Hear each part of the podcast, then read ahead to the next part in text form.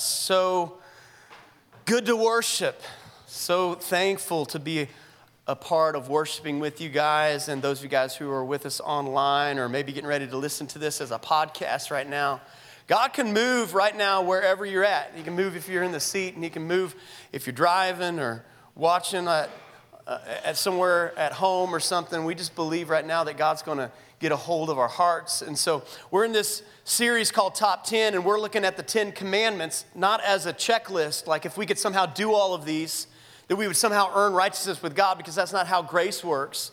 But we're looking at them through the lens of is there an invitation for us to be called closer to Jesus, closer to the ways of God? And certainly there is. And we've made it through several of these, and I'm thankful for Pastor Aaron taking the last couple weeks. Give Pastor Aaron a big hand for taking a couple of those. I mean, I gave him do not murder, so he had to handle that one. And, uh, but however, I do have this one today, which is found in Exodus chapter 20 and verse 14. And it's very short. It just simply says this You shall not commit adultery. All right, so don't do it, people. Like, stop. Just don't do that. And we're good, right? Like, what else do we have to say about this? Very short, a small command, but there's a reason why it's here. Now, let me just start off by saying this. If you, in today's day and age, in, in our culture today, if you talk about sexual morality or any, really any sexual boundaries, it can be seen as like old fashioned at best or bigoted at worst. Like if you put any boundaries, because we're in this society today that basically says anything goes and that whatever you feel is the way that you should feel and you should follow after that. And listen, if we're honest, we look at Scripture. How many of you guys know there's some crazy stuff in Scripture? You start reading through there, and you're like, even some of the main uh, people in the Bible, you're like, what is going on with that? Like, why is this happening, and why? And so, it, even as you read the Bible, it can seem like sometimes that anything goes in this area. But what we want to do is we want to look at God's heart in this. And to find God's heart, we're going to go back to the garden, right? So we're going to go back to the very beginning. And in the very beginning, God lays out a foundation uh, for what this is all about. And he talks about, and, and I'm just going to summarize all of this real quick, but basically, he paints a picture of what marriage is. And he says marriage is between a man and a woman, a husband and a wife. Then the fall happens. And then everything gets crazy for several books of the Bible, right? Several centuries. Things get crazy because sin enters and there's a lot of crazy stuff that happens. And then the cross comes and the new covenant comes. And again, we see reaffirmed in Ephesians chapter 5, probably one of the most famous passages about this in Scripture. We see again reaffirmed God's way in marriage, which we find again a husband and a wife, a man and a woman in marriage. And he defines any sex outside of that as a sin, whether before marriage or while married. Any sex outside of that would be a sin. So God doesn't say these things and put these boundaries on us because He's trying to hurt us.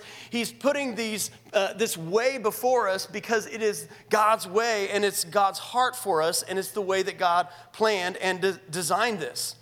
And we could say a lot of things about adultery because adultery is, you know, it, it is that two people are married and then sex outside of marriage. And I could talk a lot about all the harmful things that happen because of that, but I think one of the reasons why it's most harmful in many ways is because anytime you have something like this, you usually have something that's being hidden. You usually have secrets. You have things in the dark. And nothing of God grows in the dark you need to bring it into light. So, some of you here may have pain in your past of having struggled with this or fallen into this. Listen, there's no condemnation here because there's no condemnation in Christ. There's only healing in Christ, right? And you may be struggling with this right now. You may be in this right now, and no one knows except for you and the other person. Maybe your spouse doesn't even know, and it's in the dark. Let me just tell you nothing of God grows in the dark. And it may be painful to bring it out into the light, but it's the best thing that you could do. And we're help, here to help you however we can in that. But listen, I could sit here and I could talk about all the downsides of sin, and I could go down that path today. Um, but I, I want to give you something to think about when it comes to this area of marriage. And by the way, this message is going to deal with marriage, but it really can deal with any relationship. There's stuff here for any relationship. And if you can't find something for any relationship, maybe a friendship or anything, you can certainly hear something between you and God today. And so this message is really for everybody. But I want to give you something to think about, especially in the area, uh, area of marriage and relationships, okay? And to do that, I have to go back a couple years, uh, not too long ago, but how many of you guys remember watching the Chiefs in the Super Bowl? How many of you guys remember that? Chiefs in the Super Bowl. How many of you guys did not watch the Super Bowl? Is anybody, any person in here not? Okay, there's a couple people. I was really shocked by that last night as well. I figured everybody on the planet watched the Super Bowl. But if you remember, like the first three quarters or so, it wasn't looking very good for the Chiefs, right? It wasn't looking very good.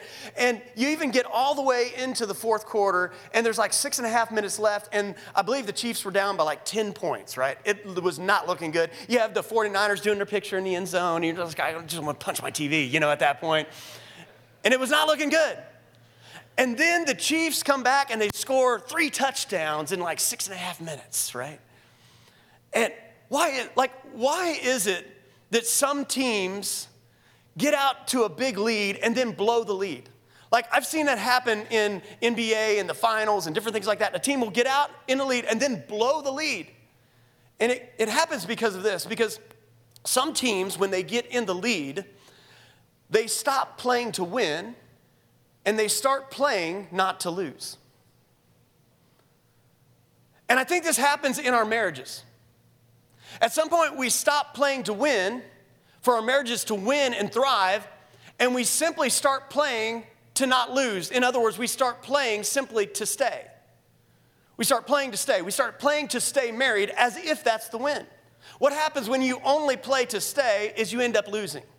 I see so many people who just play to stay and end up losing because they stopped playing to win and they started playing to not lose. And this is the problem. This is so I want to give you something to think about. We could talk about sin and how to play to just stay. I just want to stay married. But what I really want to do today is I want to play, I want us to, to start to think about how to win and thrive in our marriages so that we don't just play to stay, but we actually play to win. Because I've been to a lot of weddings. How many of you guys have been to a lot of weddings? Anybody been to a lot of weddings? How many of you guys just love weddings? Anybody just love weddings? Two people. That's what it was last night too. I don't understand. I thought it was just me. Because I've been to a ton of weddings, because I've, I've officiated tons of weddings. And listen, I mean, you got all the stuff, you got all, all, the stuff that happens, all the stupid dances that happen at the wedding. It's like all the same stuff. Like, where do you guys go online to find out how to do those dances? I have no idea, but it's like everybody in the world knows what the dance is but me. I don't know what you all are doing up there, but it looks ridiculous, okay? I'm just saying. It just, I'm, I never jump in there because I don't know what you're doing. And everybody thinks like they can dance all of a sudden. You can't. I've, I'm just being real, guys. I just, it looks so funny to me. And so I've already said too much. I know I've already said too much, but uh, I'm just, I, I, here's what I've discovered though. There's a lot that happens at a wedding, and, and I've been a pastor for long enough to see cycles happen, to see patterns happen. And what I've, I've, noticed, and not just me, but many people have noticed, that so many people prepare for the wedding day and never prepare for their marriage. So then they end up getting married, and then they got to go find some advice somewhere, and they find all this horrible advice everywhere. And they start finding this advice, and well, if I could just do this, and so and so did that, and I saw this, this is the way that somebody's married, or this is the way my parents were. And so then we start falling after horrible advice. And so, just to kind of lighten things up a little bit, I thought maybe I would show this stupid video that I've showed before. Maybe it's just the youth pastor in me, I don't know. But these guys are ridiculous, but they can give you some killer marriage advice. So let's take a look. Hi, I'm Dr. Gary Smalley, and I've been helping marriages for years improve. And I've got a couple of friends who have some very unique insights into marriage, and I want you to meet them. Hey, thank you, Gary. My name is Johnny. And I'm Chachi. And you know, marriages is something I think we're all excited about and something that we think we can bring a lot of wisdom to. Isn't that right, Dr. Dobson? Uh, Smalley? Oh, well, oh. That, that's Sorry. our faux pas. we got some killer marriage tips we think are really going to knock your socks off. Yeah. So let's do some dancing, get this party started, and help marriages no. out all over the country. Let's no, do it. No, let's go ahead and just roll with the tips. No dance.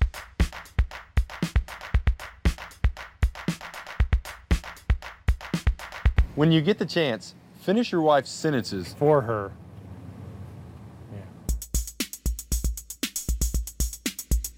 It's important that she knows that you know where she's going with a particular thought or sentence. Yeah, this says, I know you, I love you, and you're predictable, but in a good way. When on vacation, have fun, but make sure your wife knows exactly how much this thing is costing. Now remember, allowing her to feel guilt can actually be a good thing. Right, you are, because guilt is actually an acronym for good financial stewardship. No, that's Yeah, it. It is. No, no. It is. That doesn't make It is. It is. It is. It is. It is. does not make sense. It is. It. When you're in an argument, it's key to use the time that your spouse is talking to come up with what you want to say next. So it goes like this you speak, and then while she's speaking, you think, and then you speak again. And that's how the killer comebacks happen. Surprise your wife with a weekend trip for you and your buddies. Husbands, doing this will help her see that you're taking care of your needs. And taking care of your needs will give you the ability to take care of her needs. You know, putting your kids in timeout works for most parents, but putting your spouse in timeout can also be really effective. Putting your spouse in the timeout chair will hopefully help her see things from a different perspective, preferably yours.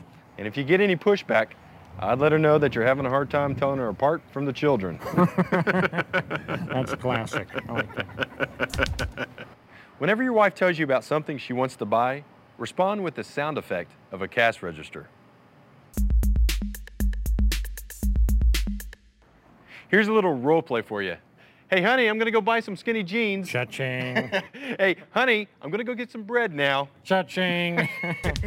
You know, guys, uh, those are kind of horrible tips. Okay. I guess she didn't like them that much. I mean, when you think about it, uh, those were killer tips, and I think they'd like kill most marriages. Well, I guess we're at an impasse then. Awkward. Hey, Gary, here's an idea, though. To keep the video rolling, let's just do the robot at the end and send this thing out for some fun, if you know what I'm saying. You gonna do that with us? I, I t- I tell you what, I was, you know, uh, a little bit uncomfortable by this. It's kind of like weird.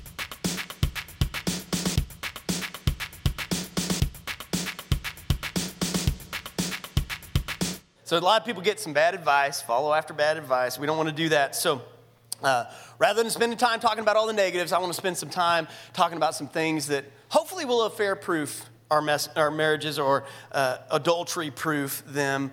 And so one of the things that I tell people, I, almost every couple that I'm working with in uh, like doing their wedding or whatever, is I say, I'm really here for one thing. I'm here you can do all this stuff, we can have all this fun, but I'm really here for the covenant. You know that marriage is a covenant, right? It's covenant between these two people and God, and that's why I am there. And so, what I want to do is, I'm going to give you a little teaching on covenant and how it all started and how the covenant with Abraham started. So, to do that, we have to understand, go back to Genesis chapter 15 verse 5 and we see that you know abram is a guy who doesn't have any kids and he's getting older and he doesn't think he's going to have an heir but god begins to promise and to covenant with him uh, not just for him personally but for a nation and for ultimately all the peoples in the earth that through him will come uh, the savior ultimately it's through his lineage but he has no kids right and through him all the nations of the earth will be blessed eventually through jesus christ that will come through him. And so it says, and he brought him outside. God brought Abram outside and said, Look to heaven and then at the number of the stars, and if you are able to number them. And then he said, So shall your offspring be. And Abram believed the Lord, and, and it was counted to him as righteousness. And he said to him, I am the Lord who brought you out from Ur to the, to the Chaldees and to give you this land to possess. And he begins to lay out the conditions of this covenant and the, the things that God is going to do. And he says, But, O Lord God, how am I to possess this? And he said to him, Bring me a heifer, three years old, a female goat, three years old, and a ram, three years old, a turtle dove, a young pigeon. And so he brought him all these. And this is key. He cut them in half and laid each half over and against the other. But he did not cut the birds in half. And when the birds of prey came down on the carcasses, Abram drove them away. Now, skip down to verse 17. When the sun had gone down and it was dark, behold, a smoking fire pot and a flaming torch passed between these pieces. This is the Spirit of God, the, the actually God passing between the pieces Remember, two pieces are laid out. Spirit of God is passing through the pieces. And on that day, the Lord made a covenant with Abram, saying, To your offspring I give this land from the river of Egypt to the great river, the river Euphrates. We have to understand when, uh, in, in the Hebrew language, when it talks about covenant, it doesn't say to make a covenant, it literally means to cut a covenant. And so here, God cuts. They, they cut these animals. See, and, and also, God forbid any human cutting. And so, an animal sacrifice was used in its place. This is painting a picture of one day how, in our covenant with God, Jesus took our place and was a substitute, and, and how his blood was spilled. And so, there's a picture of, of foreshadowing of what is to come from Abraham's perspective. And so, they would have two halves of the same animal, and many times what they would do to make a covenant is they would walk around, like just imagine two humans, not Abraham and God, but two humans, they would walk around these pieces in a figure eight.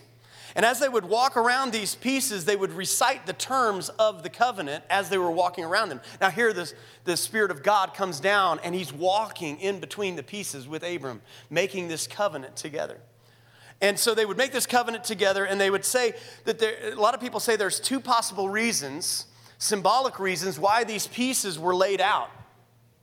One reason was to say to those, to communicate to those entering into the covenant, that if you break this covenant, what has happened to these animals is what will happen to you. That's uh, pretty alarming, right? that if you break it, what has happened? Now, another reason why people believe that this is symbolic is because what it's saying is that even though there are two pieces, that these two pieces are actually one flesh. And so, what this is communicating is that those who are entering into the covenant, though there are two people, we're, it's as if they were one. Can anyone see a little bit of what, when God starts using this same language towards marriage? And he says that the two shall become one flesh. And so this is, it's more likely that that's the case. And many times, in some way, shape, or form, they would pledge in any type, like between armies or between countries or between people, they would pledge three things. They would pledge loyalty to each other, they would pledge protection to each other, and they would pledge provision. So, loyalty for life, protection even until I die, and provision until you've got everything that I have. So, if another army, you know, allied with another army, they would say, We are in it, we are all in, and no matter what it costs us, if it costs us everything, we're in it as much as you're in it. And so, that's what a covenant was like. Now, some, a couple generations pass, God begins to his pro, fulfill his promise to Abraham. And so Abraham has Isaac, miracle child, right? And then uh, Isaac has uh, Jacob and Esau. And Jacob, we know, has strayed. Jacob, we know, he has, uh, you know, conned people, cheated people, and now he's on the run. But as he's on the run, he has this encounter with God and many of you guys will remember this, he has this encounter with God where he sees this um, ladder set up from earth until heaven. He has this vision of the night where he, he has this dream, and angels are ascending and descending on this. And as he has this vision or this dream, God begins to speak to him and remind him of this covenant with his great with his grandfather. And so we can see this in Genesis chapter 28. It says, And behold, the Lord stood above it and said, I am the Lord, the God of Abraham, your father, and the God of Isaac. And, it says, The land on which you lie, I will give to you and to your offspring. He's reminding him of these covenants. In this, we are going to see those three things. We're going to see loyalty, protection, and provision. Watch for it. It says that your offspring shall be like that of the dust of the earth, and you shall spread about to the west and to the east and to the north and to the south. And in you and your offspring shall all the families of the earth be blessed. Behold, I am with you. Here's the loyalty piece. And I will keep you. Here's the protection piece. And I will bring you back to this land. The land is promised through provision. For I will not leave you until I have done all that I've promised to you. So God reminds him that in this covenant that I made with your grandfathers, loyalty, protection, provision. And we know this is true because of what Jacob echoes back to him in verse 20. Then Jacob made a vow. Why was it important for Jacob to make a vow? God made a covenant with Abraham, but listen, just because your parents are Christians doesn't make you a Christian. Just because your parents are followers of Jesus or your grandfather doesn't make, mean that you have decided to follow Jesus. I think it was important for Jacob to make a decision on his own to say, I'm going to be faithful to the God of my fathers, not just because they were, but because I am. And so he made a vow saying, Well, if God will be with me, if God's going to be loyal to me, if God will keep me in this way, ultimately that meant protection. You can see that as you study that out. In the way that I go, and will give me bread to eat and clothing to wear, provision, so that I will come again to my Father's house in peace, then the Lord will be my God. He's like, if God is a loyal God, a protecting God, and a God who provides, then I'm all in. Loyalty, protection, provision. Now, God then uses marriage as a picture of his covenant with people. So, this covenant that God made with Abraham and that God makes with his people, he now wants to create a picture, a little mini picture of that in every marriage. So, what's going to be involved in every single marriage, a godly marriage? There are going to be these three things loyalty, protection, and provision.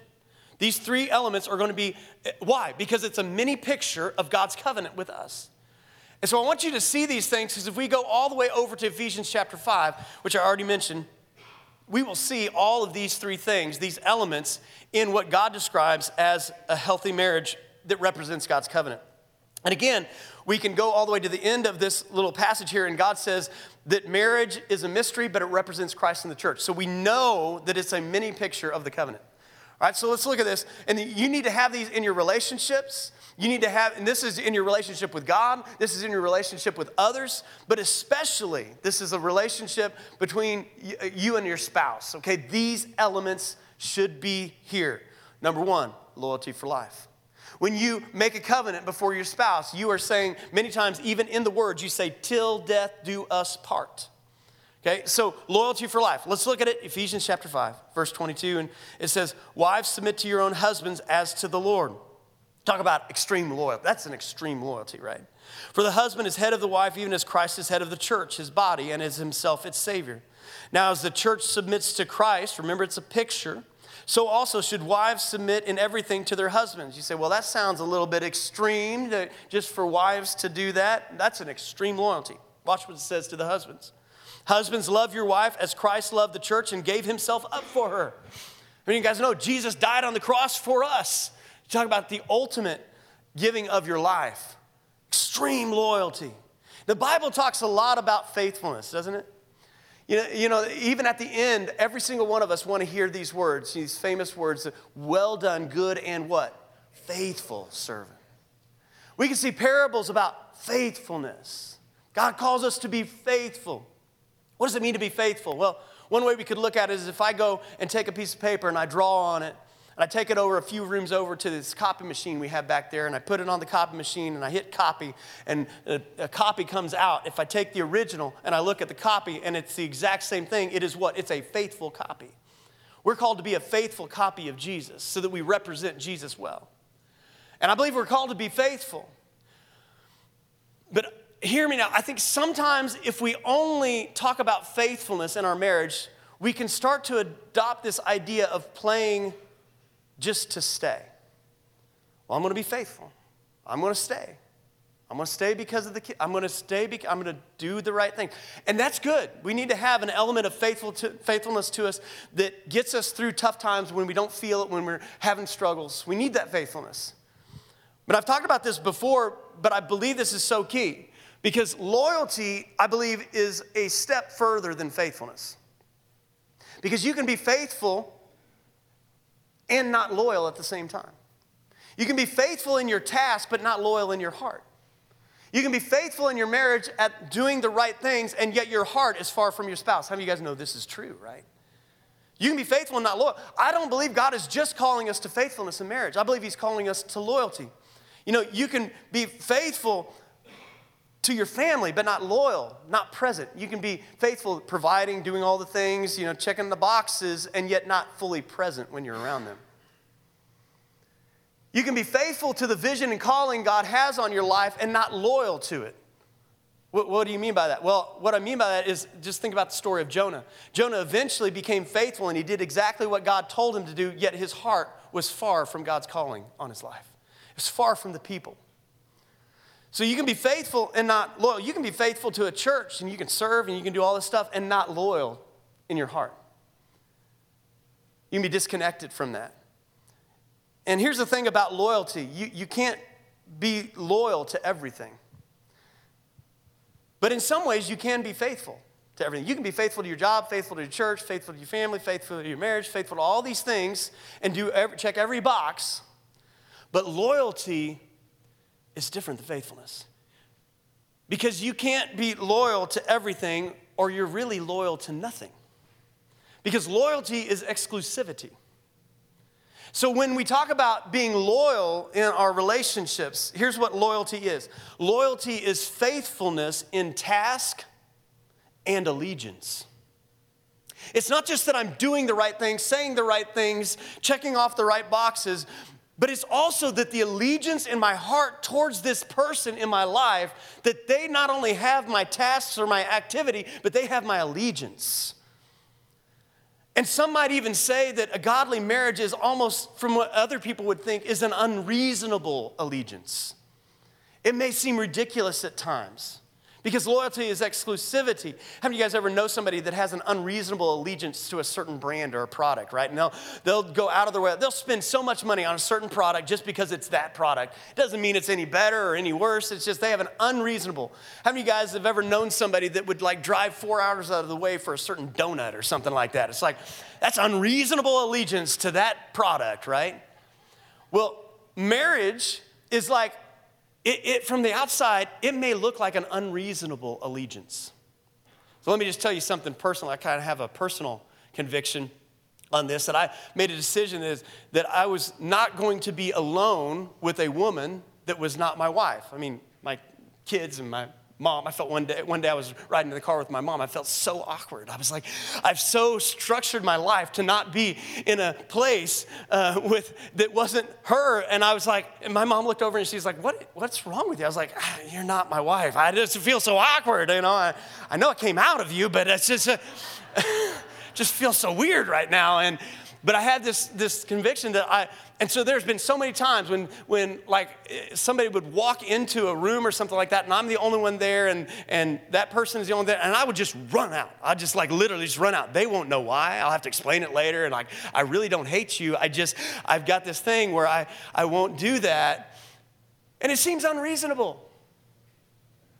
It seems unreal. And so here at the church, you know, we have multiple staff here and we don't have certain set scheduled hours. And so here at the church, we've got these different bays here in the church that you can close off. And, and so we will go to an extreme, seemingly unreasonable task of trying to coordinate with one another so that if I'm in one part of the building or I'm in the building at the same time as, as somebody else, that we coordinate, that we're not in the same area, we're communicating. And it seems unreasonable. And this may just be a personal thing with me, but I can tell you it's because I have an unreasonable allegiance to this woman. And I don't care how unreasonable you think it is. I don't care because that's loyalty. That's loyalty. That's faithfulness in task and allegiance because loyalty is exclusivity. Now, the second part of that is the protection piece that in our relationships, that it's protection unto the death. It is till death do us part. Ephesians chapter 5, verse 26 through 27 says, that he might sanctify her, having cleansed her by the washing of the water with the words. You can see there's a protection element here. There's a washing, there's a, there's a guarding, so that he might present the church to himself in splendor without spot or wrinkle or any such thing, so that she might be holy and without blemish. How many of you guys know you have to protect to keep blemishes away? You have to protect. If you have kids, you know there's going to be some spots and wrinkles unless you protect, right? Unless you put some, you know, you, you put some protection in front of them, they're going to do that. And so there's a protection element to this. Now, I want to give you a picture of this. And many of you guys know that Beck and I went to Glacier National Park just not too long ago, and um, and there was the question you guys remember beforehand I, I, preached that sermon where i had my bear canister and i was like trying to get every scent off of me because i didn't want to you know, be eaten. And so I, I didn't want to be eaten by a bear. And so the question was did i see one? Well this video is a little bit long but i want to just i have got a point at the end of it and it kind of answers the question whether we saw any or not. So take a look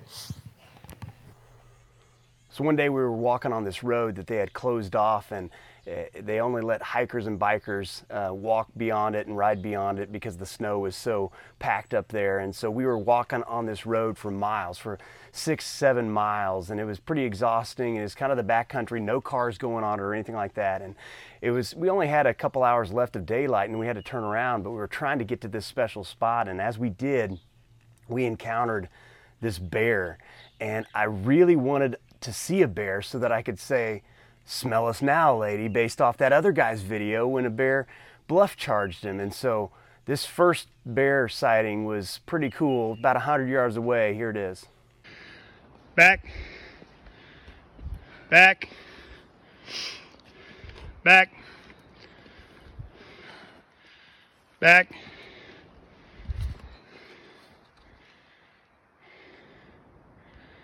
Smell us now, lady. So we kept our composure. We didn't run away. We didn't. Uh, we did all of the stuff we were supposed to do. We had a bear spray out. It was awesome, but we had to turn around because we didn't know where this bear went. We still had miles to go. It was going to start getting dark, and we were in the back country, and we couldn't get stuck out there. So we started to walk back. And as we were walking back on this road, you know, for several miles, and it was starting to get darker. Still had miles to go. We're walking right down the middle of the road, and Becca says, "What is that over there in the ditch?" and and we tried to discern what it was and finally we realized that it was a black bear hiding in the ditch but we had no options. We had to keep going or we were going to get stuck in the back country and so we began to walk and as we began to walk by this thing this black bear lunged at us and bluff charged us from 10 feet away.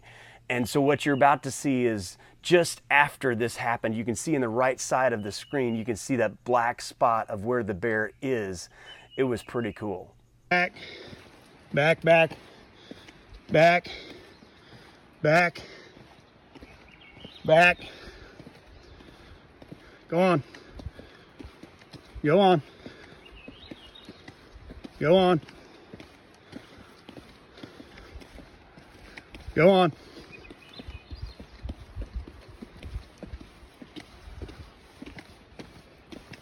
Go on. That he just charged us right before I got it on camera. Literally just charged at us. Smell us now, lady. Now, black bears are awesome, but man, we were in grizzly country, so I really wanted to see a grizzly bear. In fact, Glacier National Park is the highest concentration of grizzly bears in the lower 48. And where we were staying was the highest concentration of grizzly bears in Glacier National Park. So we were literally in the highest concentration of grizzly, grizzly bears in the lower 48 states. And so we had seen some grizzly bears off in the distance and stuff, but one day we'd been hiking for about six hours and there were berry bushes everywhere. No wonder the bears love it up there. And we'd been hiking for about six hours and literally less than 50 feet in front of us, a grizzly bear pops its big old head out of the berry bushes right in front of us on the trail, and we had nowhere to go. We're okay. It's okay. Back, back. We're just here, just a human. Just a human. Just a human. No big deal. Go on. Go on. It's okay. It's okay, Mama. All right. It's okay, Mama. It's all right. Okay. Come on. Okay. Go on. Go on. Okay. Go on, Grizzly. Go on. Okay. We're okay. Go on. Okay. Go on.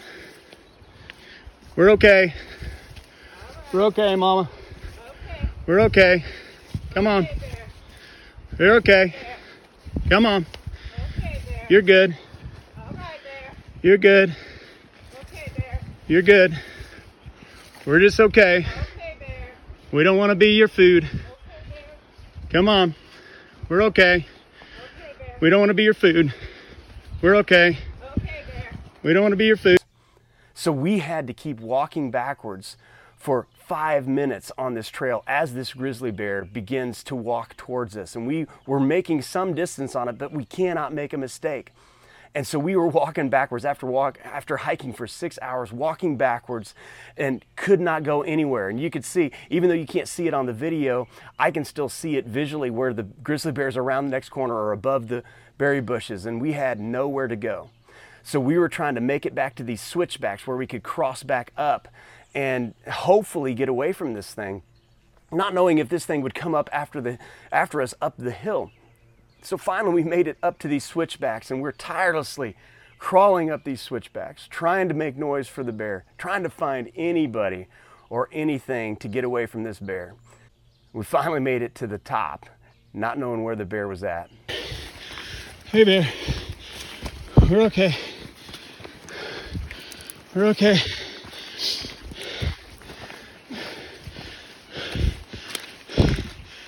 Hey, bear.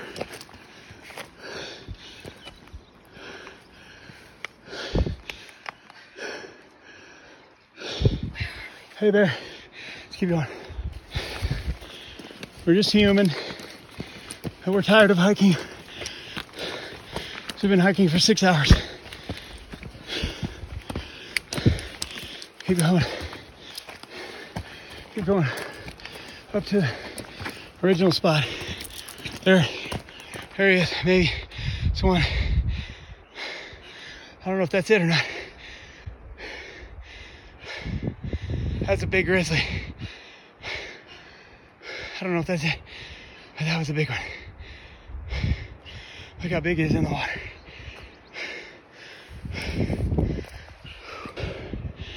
Was a lot of walking backwards.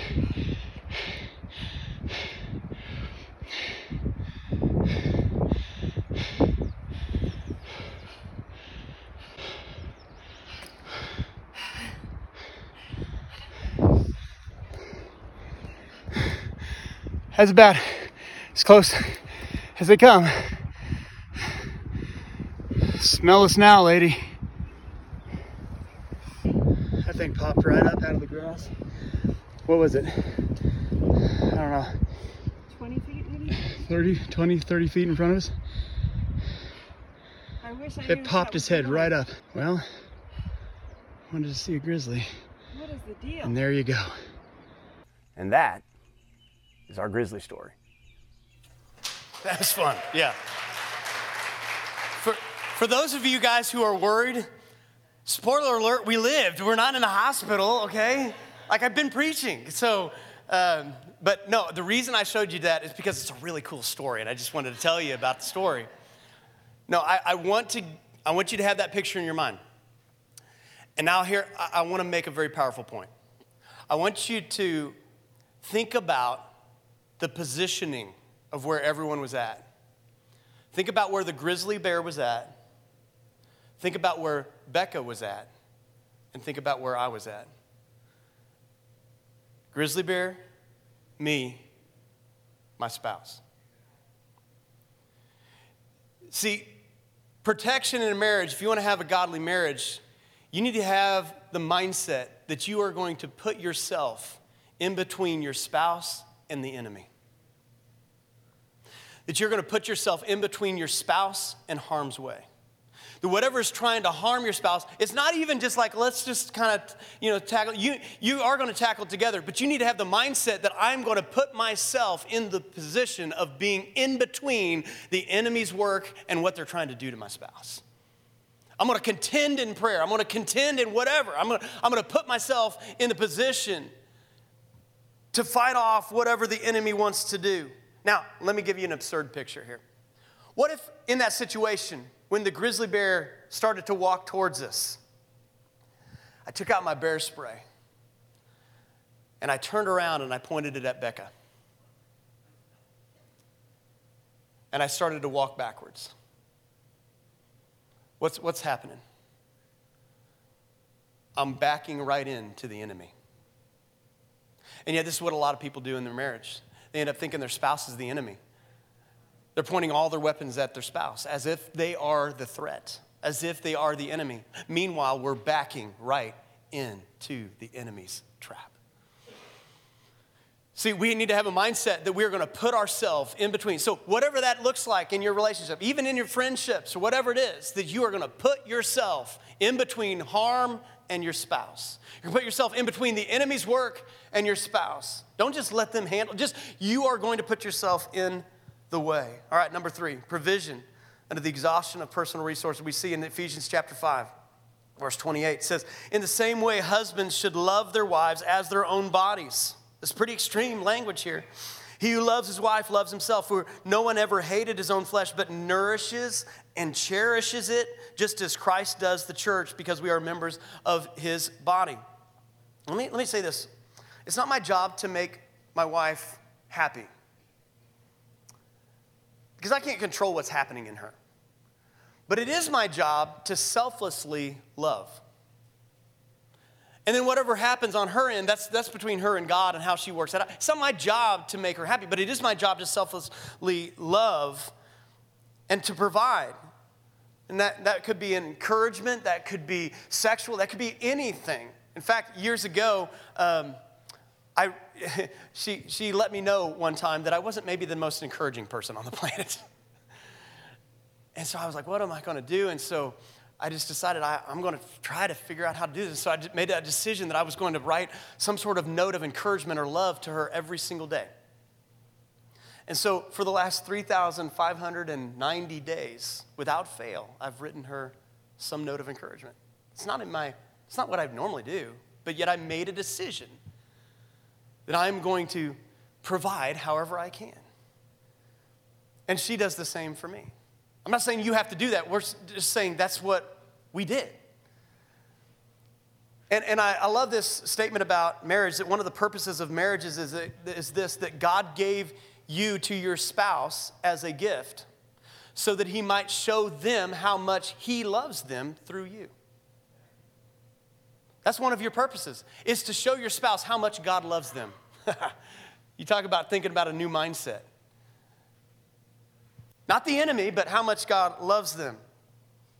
How much, and you, you say, well, how do I know when I'm doing that? Well, it doesn't matter how much you think you're doing that. It only matters when they say that you're doing that, when they feel that in a way that they feel, in a way that they respond. Because what happens is too many times we end up just being roommates in marriage. We end up just being roommates. We end up having doing life when we're business partners and we're doing all this type of stuff. And and listen, Years ago, a couple years ago, Becca and I made this decision that we are going to start taking Sean, what we call Sean and Becca vacations. We even have a category in our budget, Sean and Becca vacation. Even while we still have kids in the house. Why? Because I've seen this happen. Again, I've been a pastor for a long time now, and I've seen cycles happen. And what I've discovered is that so many people, when they, when they, you know, they're, they're parenting kids, and when the kids finally move out, hopefully, finally move out, that these parents this spouse, how many of you guys know that you never end up married to the same person that you started off married to, even if you're married to the same person? Why? Because both of you has changed. Every single year you change. And you're supposed to grow together and to grow in love with one another. But what I've seen so many people do is when they have kids, their marriage gets put on pause and their mission in marriage becomes about raising kids. And so they start raising kids. And then when the kids move out of the house, they look at each other one day and realize that we've been raising kids for two decades and we don't even know who, who you are anymore. I don't even know who you are. I don't even know if I like you anymore. I don't even know how to go on a vacation. I don't know how to have fun with you anymore. Because our whole mission has just been to raise kids. And we just become roommates along the way. And so we decided that we were going to take Sean and Becca vacations apart from the kids. We take the kids on vacation too. We take the, and so that's why we went on this trip. Why? Because we're going to learn and know how to adventure with one another and not get eaten at the same time. We are going to learn that, and so far, so good. Because we want to learn how to be with one another even after the kids are out of the house. Listen, some people say that kids are a temporary assignment. I don't believe that. I don't believe kids are a temporary assignment, but the assignment does change. And you got to learn how to navigate when the assignment does change. And so, even while we have kids in the house, we're going to do those things because we want to learn how to provide for one another. We want to learn how to be with one another. We want to learn how to do that. So, one of the things that we did on this trip is I, many of you guys know that I took a sabbatical in 2018. And I went to the Bozeman, Montana area and Headwaters, Missouri, Buffalo Jump. Many of you guys will recall I had a big encounter with God on this place called Buffalo Jump in Montana by myself for a week. I thought I'd never be back there. So when we planned this trip, I said, I'm going to take Becca back there. And so we went to this, these spots. We went and, and I walked through all the things that God did, and I got to take her on all these hikes and to show her all these places, the exact spots where I had these major encounters with God. And so one day I, just, I said, well, I want to take you to the place where I stayed because I stayed in this Airbnb type place. It was basically off somebody's house that they kind of did that. They kind of look at it kind of like a little ministry that they have as well. And, and it's right off the Missouri River. And I stayed there and I had so many encounters with God. I wrote, uh, many of you guys know that song, Deeper Places, that I wrote that came out of that time and being in Montana, major encounters with God. And so we drive up there no, no warning or anything. I just pull in their driveway, you know? And so I'm just trying to show her the place and then back out. Well, the lady, Ellie, comes out and she's like all concerned because she doesn't know, you know, what is the person doing here? And I had much less of a beard now than I had then. And so I, I get out and I, I explain, I said, I was here in 2018 and just wanted to show my wife. And then she recognized me and she remembered. And so she took us around and, and uh, you know, got to show Becca all the places where I would sit and watch deer come across at night and all this type of stuff. And I began to share with her. I said, you know, 2018, when I stayed here, was very significant for me. I had a major encounter with God, and I wrote a song that was very impactful to me. Actually, you know, it impacted our church, set some of the things that happened in me has set the course of our church in different ways. And actually, we're, we're uh, producing that song as well. And, and uh, it'll come out at the end of this month um, in the studio and all this type of stuff. And as I'm telling her this, tears are just in her eyes. And she said, I, I never get to hear all the stories of what God does in people's lives when they stay here. Thank you for sharing. She had no idea. So we went away from that, and I was on one of the trails. I was, we were hiking. And I had this thought. I was like, ah, I know it's probably not what happened, but I wonder if God had me go all the way to Montana just to tell Ellie about what God did in my life. I thought, that's quite a distance. If God actually did that, that's pretty extreme. And then I thought how much Jesus crossed a distance for us to bring provision to us, to bring peace, joy, love. All when we didn't, I mean, it seemed pretty extreme, right? I mean, to God taking on human flesh, that seems crazy. It's, it's extreme. But he did. And then I, I started thinking about marriage and how sometimes in our marriages, we've decided where the line is of the amount of distance we'll go to bring provision. And some of us have drawn a line with how far we'll go. And it's not very far. And in fact, the more that happens to us in our relationship, it's like the distance gets shorter that we're willing to go to bring provision. The distance is shorter until finally there's no distance we're willing to travel. And in fact, we start backing up and creating distance. And some of us need to make a decision today that there is no distance that is too great to honor covenant. There's no distance that's too great. There's no distance that's too great. And I'm going to cross that distance. I'm going to cross that distance. I want the worship team to come back up as we get ready to close. But I want to remind us and close this out with a scripture in Ephesians chapter 5, verse 31. It says, Therefore, a man shall leave his father and mother and hold fast to his wife the two shall become one flesh. Again, remember the picture of covenant two pieces becoming one flesh. In the covenant, God takes one, divides it to make a picture of the one becoming two. And in marriage, it's like he, it's like he uncreated that for that covenant, but in marriage, it's like he's recreating, bringing the two back into one. And so, if marriage is a picture of covenant, that tells us exactly how we are to act in a marriage we know how to act. If marriage is a picture of God's covenant with us, then we know exactly how to act because God's covenant with us, we know this. We know that in God's covenant with us, we don't have to work for grace, we work from grace, right? So, what, is, what, what does it look like in a marriage between a spouse, between believers? Means they don't have to earn grace before we give grace. We don't work for grace, we work from grace. We, we don't withhold love because we haven't gotten love. We give love even though we haven't been given love. Why? Because Jesus crossed the distance. That even while we were still sinners, that Christ died for us, even with no guarantee of return, of love and return. And I'm so thankful for that. So thankful for that. The point is that your marriage should look like God's ability to keep covenant. And how many of you guys know that God never fails on his end, right? You say, well, I'm going to fail. Yeah, we need God's help. You can't do this on your own. You, if you haven't figured that out, you can't do this on your own. You can't do this in the natural. You, you can do this with God's help, though. You can do this with God's help.